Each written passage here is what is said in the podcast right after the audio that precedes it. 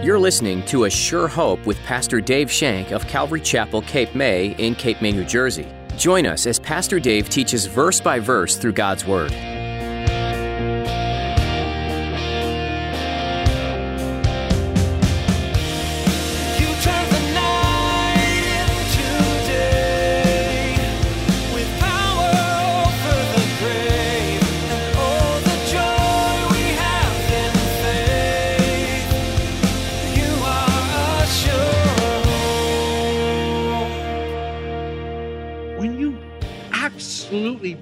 Into your mind and your mind fathoms everything that went on.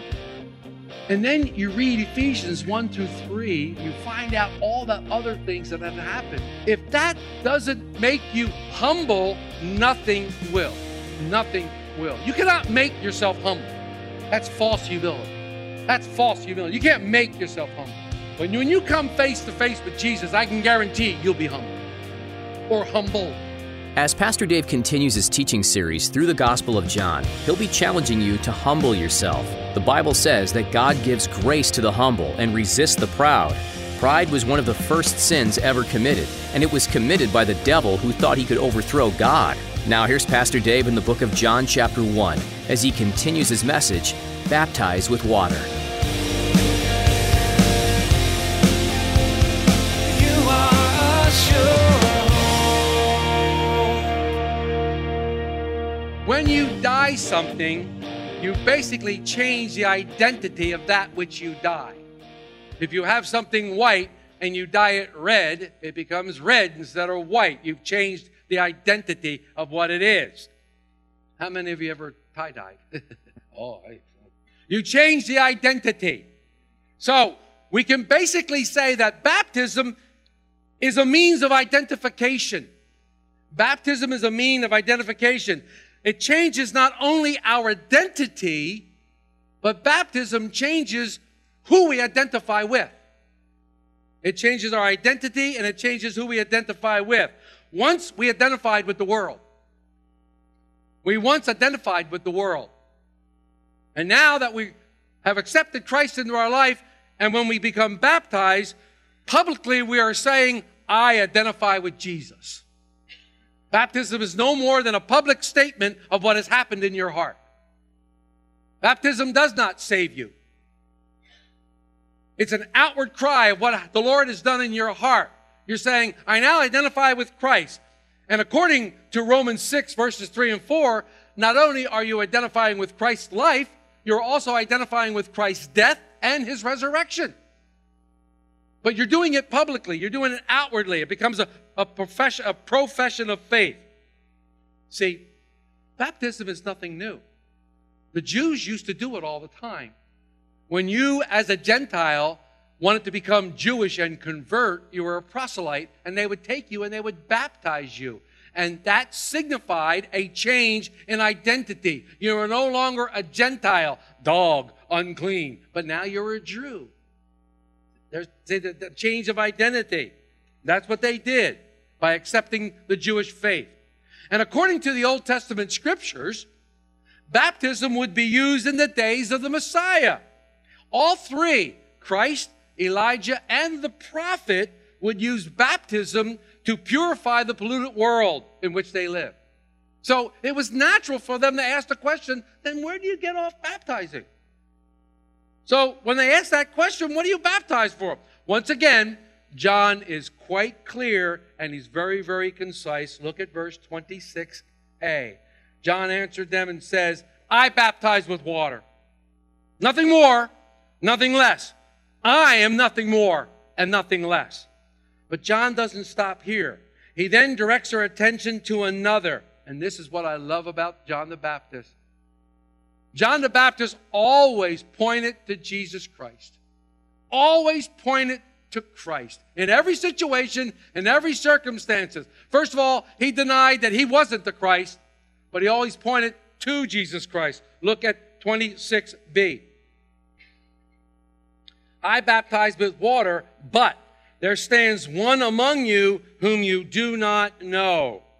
There's one greater standing among you, and you don't know him. Back in verse 10 of Gospel of John, He was in the world, and the world was made through him, and the world did not know him. Imagine. Imagine. To me, when I read this and I was studying, I was taken directly to Isaiah 53, verse 2, when he said he had no form or comeliness, meaning he wasn't a great looking guy. Means he wasn't attracting people to himself by his good looks.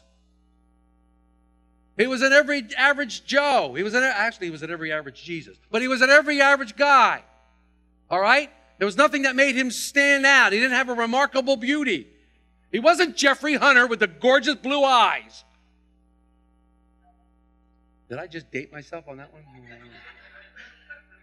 I don't know. King of Kings, by the way, is the name of the movie. Jeffrey Hunter is Jesus. Jeffrey Hunter is Jesus.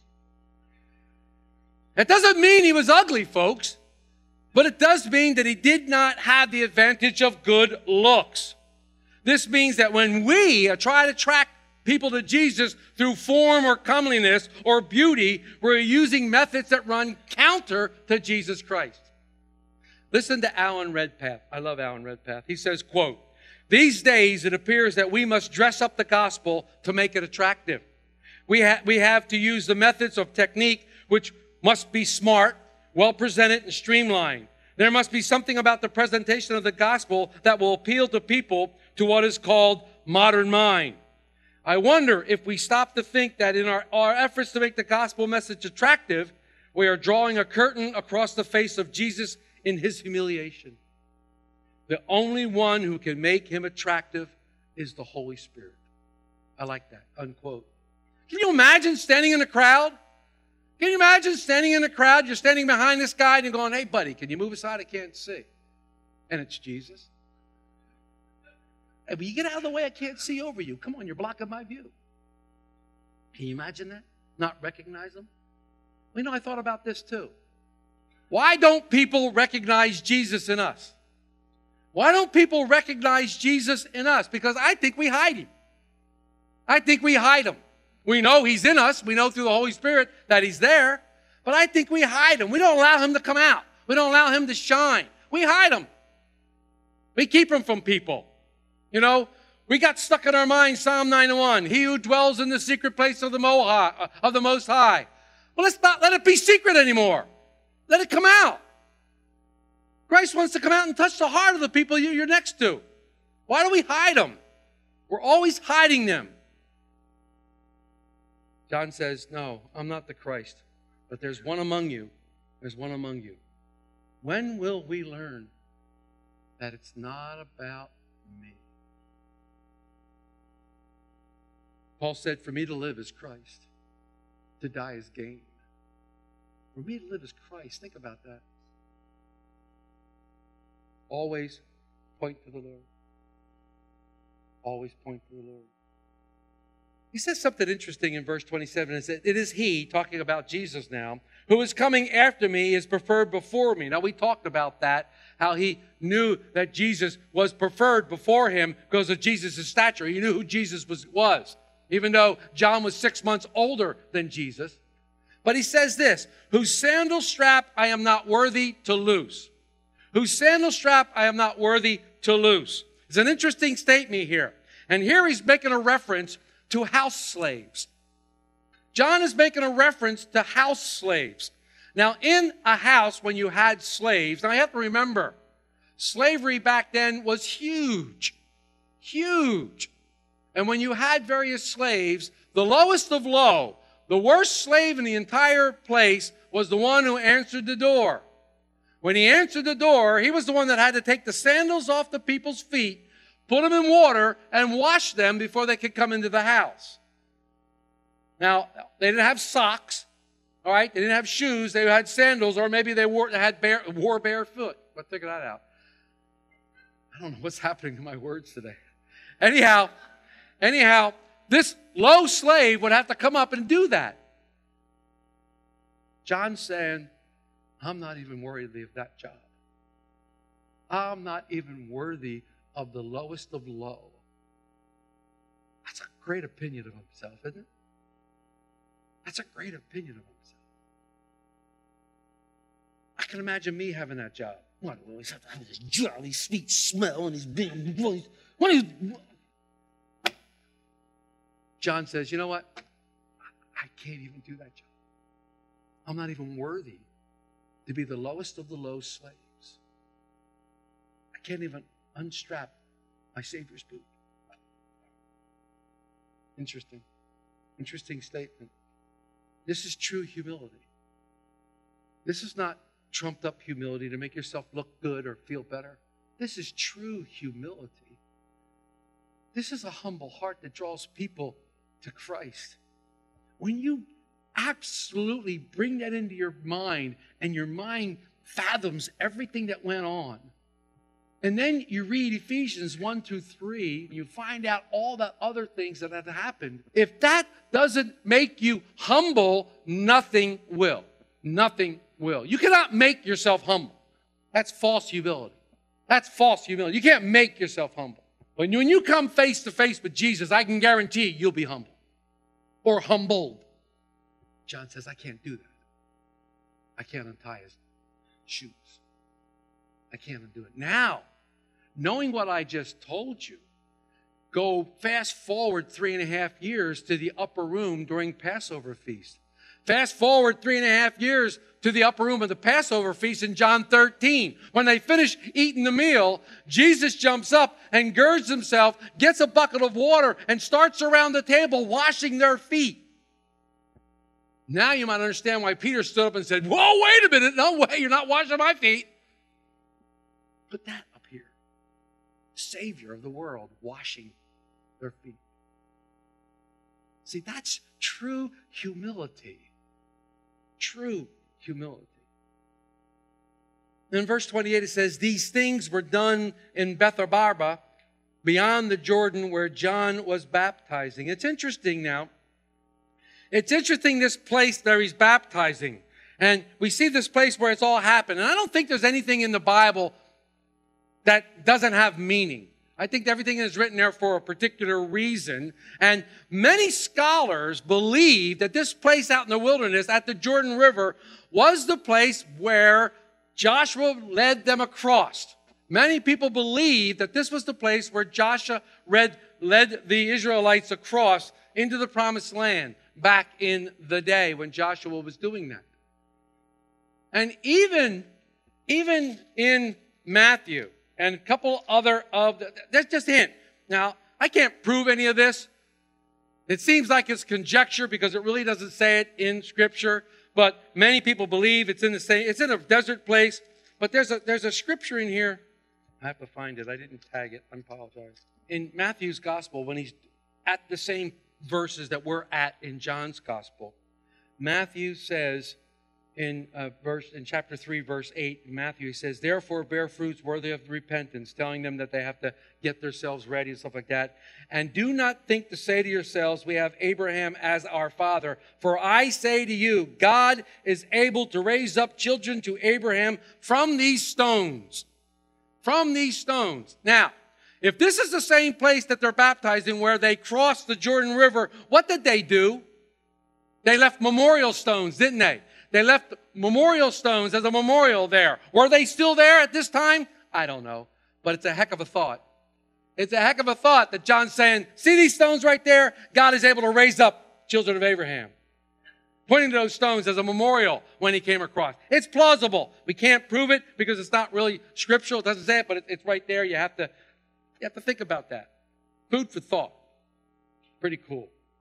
But John's baptizing in a rocky place. He's baptizing in a tough place, a desert place, baptizing in a world much like we live today. Many of us want to witness. Many of us want to witness Christ in our lives. But many of us hang on and we're waiting for the perfect circumstances to witness Christ. That's usually when you're not going to witness Christ in the perfect sense when you're going to witness Christ is in the most horrible of circumstances. That's when Christ is going to come out. That's when people are going to see Christ in the most horrible of circumstances. We need to speak of him in our everyday activities. So I, I, finished this study, and as I was thinking about this, and I don't know why I'm going here, but I am. I have the microphone. And um, I was thinking about the change of identity, the change of identity. And, I, and I, I have to go, let me read you something in Ephesians 4. The, the change of identity. Let me read verses 17 through 32. Paul just got finished saying that, you know, he's given, given some to be apostles, prophets, evangelists, and pastors and teachers for the equipment of the saints for the work of the ministry, for edifying the body, till we all come to the unity of faith, knowledge of the Son of God, to the perfect man, to the measure of the stature of the fullness of Christ, no longer being tossed to and fro, and those things. Then he says, This I say, therefore, in verse 17 testify in the Lord that you should no longer walk as the rest of the Gentiles walk in the futility of their mind, having their understanding darkened, being alienated from the life of God because of the ignorance that is in them, because of the uh, blindness of their heart, who being past feeling have given themselves over to lewdness to work all uncleanness and greediness. Now, right there, he's describing the old man. He's describing what the old man looked like. He's, he's talking about the old man. He said, Don't walk like the Gentiles used to walk. Don't walk. You're a child of God now. You've accepted the Christ. You've accepted his sacrifice. You're a child of God. Walk worthy of your calling. Walk worthy of what you've been called to do, fitting our new identity. You've been born again. You have a new identity. You are now a Christian. You have a new identity. And we're told to not walk as the Gentiles walk. And the word they use for Gentiles is basically heathen. They walk in the futility of their mind. Their understanding is darkened. They're alienated from God. They're ignorant and blinded. You know, we, you can probably relate to some of that if we look back to the BC days, which I don't like to do a lot of times, but sometimes it's good to look back. And I was there. I was alienated from God. I was ignorant. My heart and my mind were blinded to the things of God. I fit the bill right here. I fit the bill. And then in verse 20, you see that transitional word again. But you have not learned so in Christ. You've not learned that. We've heard him. We've been taught by him. This means communion. You have an intimacy with him now. And what did he teach us? He taught us to love one another. Mark taught on that on Wednesday night. He says, Love one another even as I have loved you. And he has loved us with that agape love. That agape love that we all desperately so much need. We need that agape love in our lives. It's a motivating factor behind our lives and behind our actions rather than greed. Before we were saved, I can guarantee that I don't know about you, I can only speak for myself. All my actions were greedy. What could I get? What could I get by doing this? What could I get by saying this? There was greed in that. I was greediness. But not so now with Christ. I leave behind those actions. I leave behind those things. And there are two powerful motivators that work in the hearts of men today. And you're moved by one of the two motivators. You're either motivated by love or you're motivated by greed. Those are the two motivators. And you see the results in the world around us. The man who is in Christ is motivated by love. And you see that effect as the love exudes out of their lives. The love touches others. What they do, they do in the name of Christ. They do all things for Christ. It's the love of Christ that constrains us, and thus we're given because they're motivated by love, and we, we're, we're not motivated by greed any longer. When we read the Word, we're convicted of these things. We're convicted of things as we commune with our Savior. We're convicted of these things. And if not, then we must change our identity.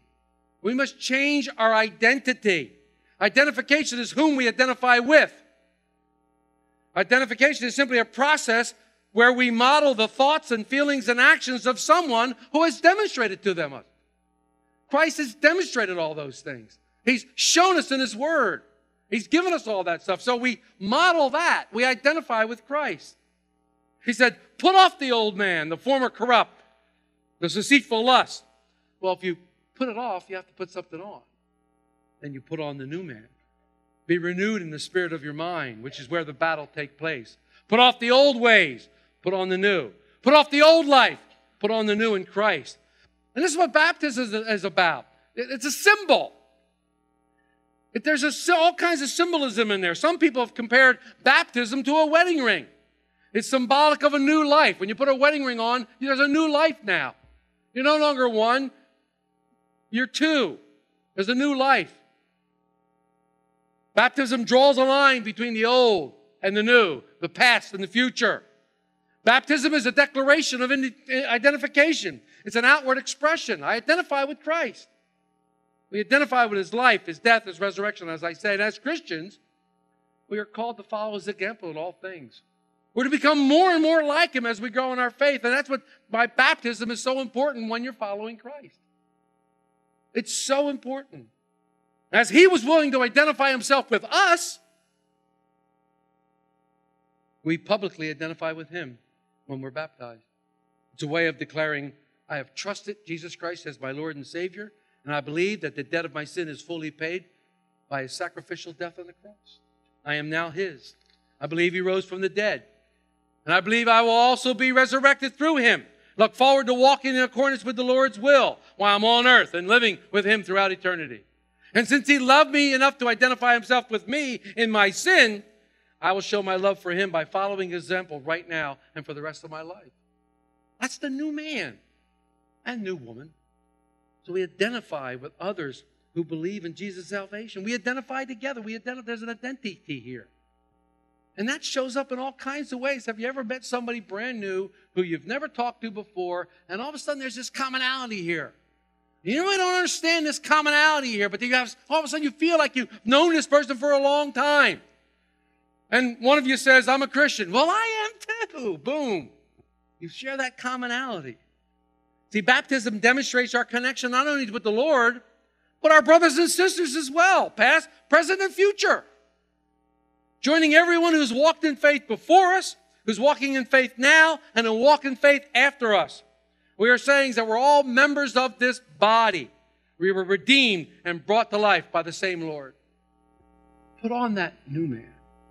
I wish we could open up here and have a pool here. We'd jump in and baptize. A little cold to go down to the uh, Sunset Beach. But if you want to be baptized, I'll go with you. We baptized 15 people last summer. What a glorious time that was. 15.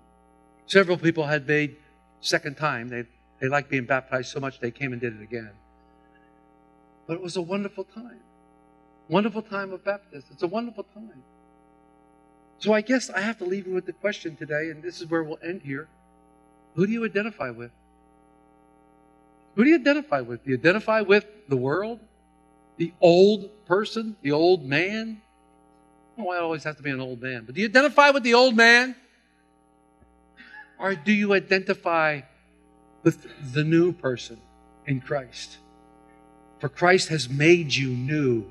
Behold, all things are old, they're gone. Behold, all things are new. If any man be in Christ, he's a new creation. All things are new. That's our life now. You are a sure hope. We'd love to keep studying the Word of God with you again next time on A Sure Hope. In the meantime, we invite you to learn more about this program by visiting our website, ASureHopeRadio.com. There, you'll find our archive of previous messages from Pastor Dave Shank, available to listen to, download, or even share with your friends and family, all free of charge. Just look under the Messages tab. You can listen to additional teachings from this series in John or jump to another book of the Bible. Each book gives some useful insight into God's plan for you and the world you live in. We trust that A Sure Hope is an encouraging program for you, and if you're without a church family, we'd love for you to join us. If you happen to be in the Cape May area, we'd love to meet you in person for a time of worship and Bible study right here at Calvary Chapel, Cape May. We meet weekly on Sunday at 10 a.m., and you can find all the information you need by visiting ASureHopeRadio.com. If you live further away or are unable to come in person, we understand. And we'd still love for you to be a part of our church family virtually. You can join us for church online through Facebook Live and on YouTube. Just follow the links that are available at ASureHopeRadio.com. And don't forget to like and subscribe to keep up to date with the latest information. That's all the time we have for today. Thanks for joining us for this edition of A Sure Hope.